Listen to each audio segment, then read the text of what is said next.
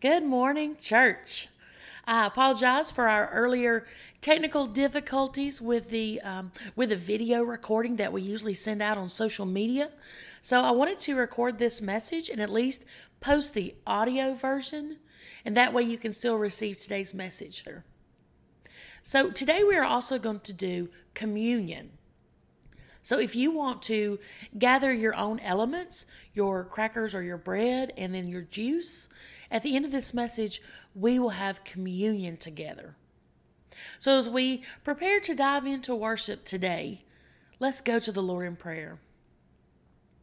Dear gracious Lord, help us to hear this morning as we dive into Paul's words to the Corinthians. May we reevaluate how we live our lives according to 1 Corinthians. And we ask that you give us new eyes to see those around us. Give us new ears to hear as you teach us how to love one another. We ask all things in the precious and holy name of your Son. Amen. So today's scripture, we are in 1 Corinthians 13, and we're going to start with verse 1. Now, in my Bible, the header for this is the way of love. So 1 Corinthians chapter 13, starting in verse 1, it says, If I speak in tongues of men and of angels, but have not loved, I am a noisy gong or a clanging cymbal.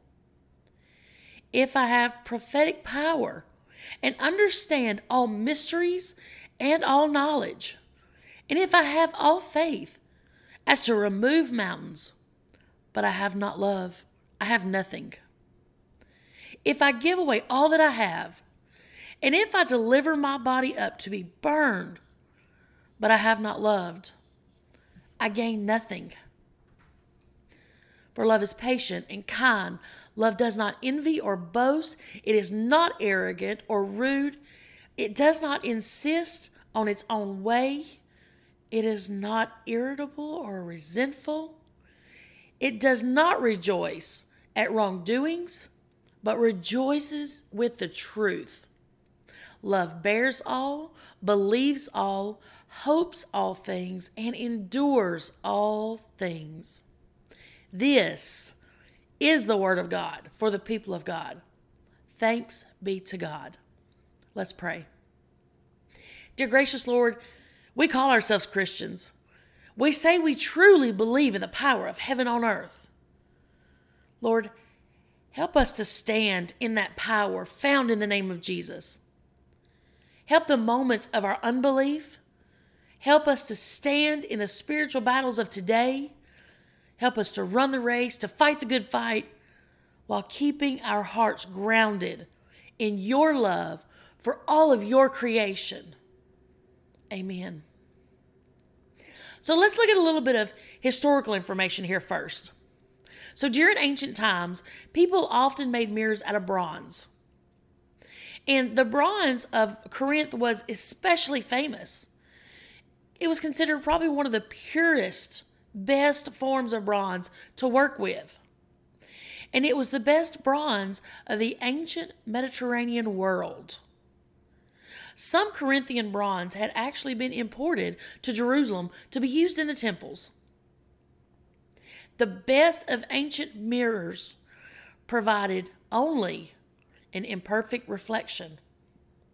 So, this led some philosophers to use the analogy of an imperfect mirror to depict man's imperfect attempts to understand the deities of their time.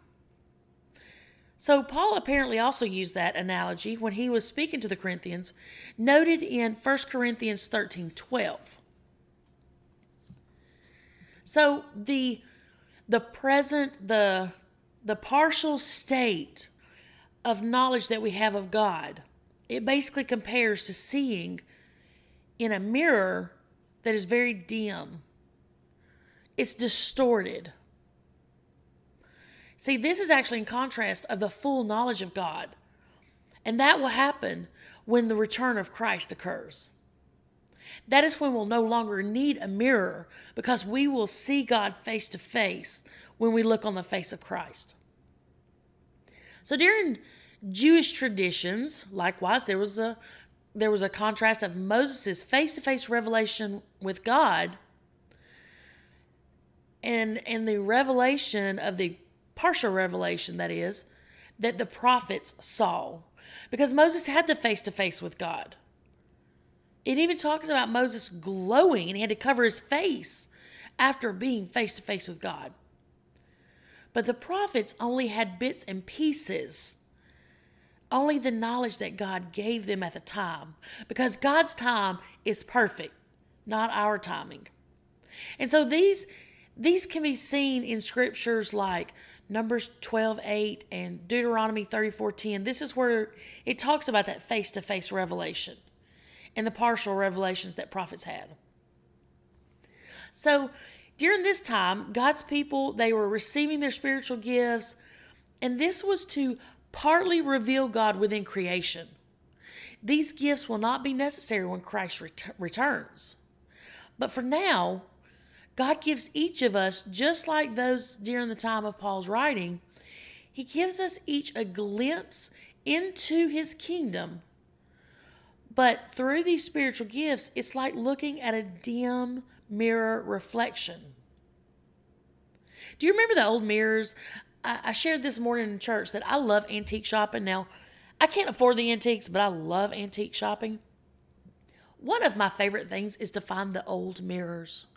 And do you remember looking at old mirrors and the edges maybe foggy or they get distorted over time? You know, to be honest, this is what sin does to our vision. Sin creates a fog that distorts our, our perspective of how we see all of God's creation, including ourselves. But Paul anticipated he would know God directly on one day when he is called to heaven, he knew that he would know God directly. And so this this expectation influenced how he saw spiritual gifts. Now, gifts for the Corinthians, what they valued was completely different. They valued so highly what they could have in this lifetime. And see, that represents the reflection of a dim mirror because too often we grasp a hold of what we can have right now. And as the saying goes, you can't take it with you. So if we're trying to grasp something right now, material stuff that we can't take with you and can't take with me, then technically right now we're an empty vessel. Because there's an absence of love in our hearts and our lives. Now, when Paul was having this encounter with the, the Corinthians, this was approximately around 49 to 100 AD, and they've dated this based on writings of others. But Paul was writing to the Corinthians to enlighten them on the preeminence of love. So, what exactly is Paul saying here? Well, basically, Paul is answering a question that Tina Turner sang about. What's love got to do with it? Well, technically, love's got everything to do with it. Love is not only the one thing that stands above all else, but it is the ingredient that makes everything effective. It is the flour base of our spiritual cake. So, if love is missing, and I mean the love in which we want to see every other person and their situations bettered in this life, then if love is missing, it does matter. Everything in the present time matters. So in Paul's letter, he's basically saying this. He's saying a couple things. We're going to start. Number one,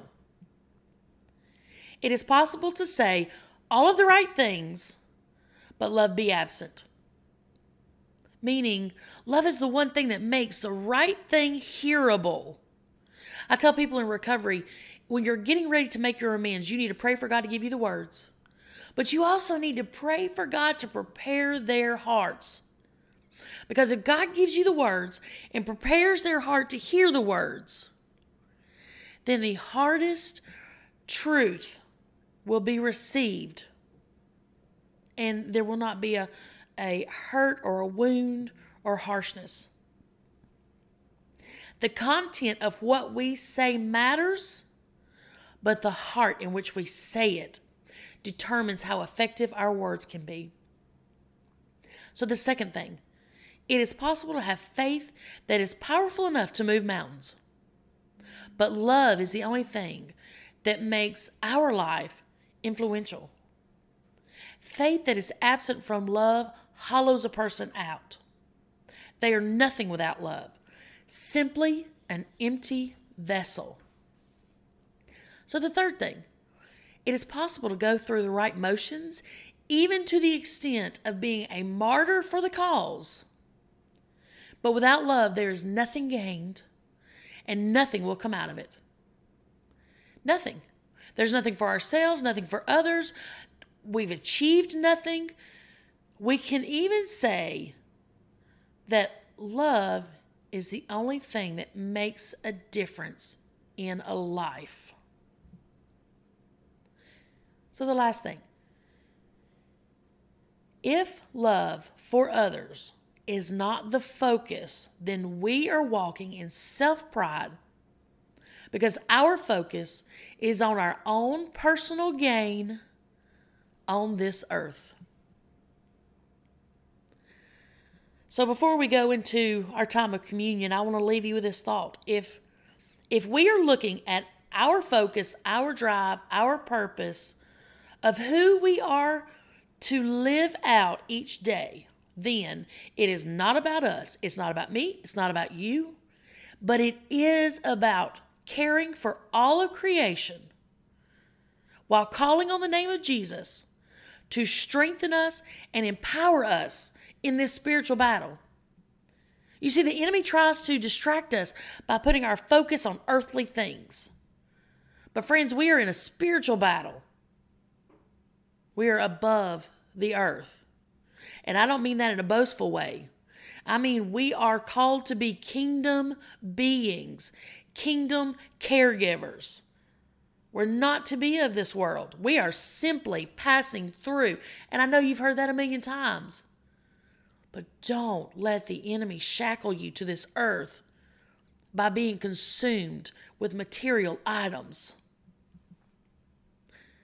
So before we go into communion, I just want to pray us out of this part of the message. Lord, help us to walk in your light. Help us to love as you loved us. Lord, if there's anyone here who has not received you as their Redeemer and their Savior, I pray that their hearts are open to you and you flood their hearts. May their lives overflow with agape from you and for all of your creation. Lord, we ask all things in the precious and holy name of your risen Son. And all God's children said, Amen. So, as we prepare to enter a time um, in the presence of the Lord through receiving communion together, let us remember that there was a, a great amount of love that was put on display and poured out at Calvary for each of us. So, if you have your elements in front of you, let me pray over the elements. Dear God, today we gather together as brothers and sisters in Christ to remember the extraordinary sacrifice that you made when you sent Jesus, your beloved Son, to be with us. We thank you for his legacy of his words and his action in obedience to suffering on the cross. Lord, we come to you now and we ask for forgiveness for our thoughts and our words and our deeds that have not honored your name. We are always, always tempted to be selfish. And God, we truly are sorry for the times that we chose to live selfish rather than heed your calling. God, we invite you to inhabit our hearts now as we prepare to take communion. As we share this meal, God, we just ask that you bind us together as one family filled with your love. Thank you, Lord, for your grace and all the work that your grace has done in each of our lives. Amen. So, as you take your bread or your cracker, remember this is the body of Christ that was given for you. It wasn't taken, it was given, and it was broken for you. And as you take the juice, remember that this represents the blood of Christ poured out to wash each of us clean of our sin debts so that we could come into the presence of God. We can have that continuing prayer, communication with God. So take your bread, take your juice to consume your communion. And now let me close our communion time with prayer. Heavenly Father, we praise you for this heavenly banquet that you have freely given to us. Thank you that we carry you in our hearts, and may our hearts be filled with richness of eternal goodness because of your presence. May we pour it out everywhere we go, be a light in the darkness as we speak your truth. May we speak out in words of hope where there are situations of desperation. God, sometimes we're tired, but your unconditional love will carry us and provide for us. God, send us now in the power and strength of your Holy Spirit. May we live to be all that you have created us to be as we want to be your hands and feet in this hurting world. We ask all things in the precious and holy name of your Son. Amen. I hope you today enjoyed today's message. Uh, if you have prayer requests, please leave them in the comments. You can also send us a message through Facebook, and as soon as I get the notification, I will reply to you. But now, as we close this worship time, receive this benediction. May the strength of God sustain you. May the power of God preserve you. May the hands of God protect you. And may the ways of God direct you. May the love of God go with you everywhere you go. Amen. So remember, until next week, speak life, be a blessing. Put your faith feet into action to cause a positive ripple effect. Until next time, much agape, everybody.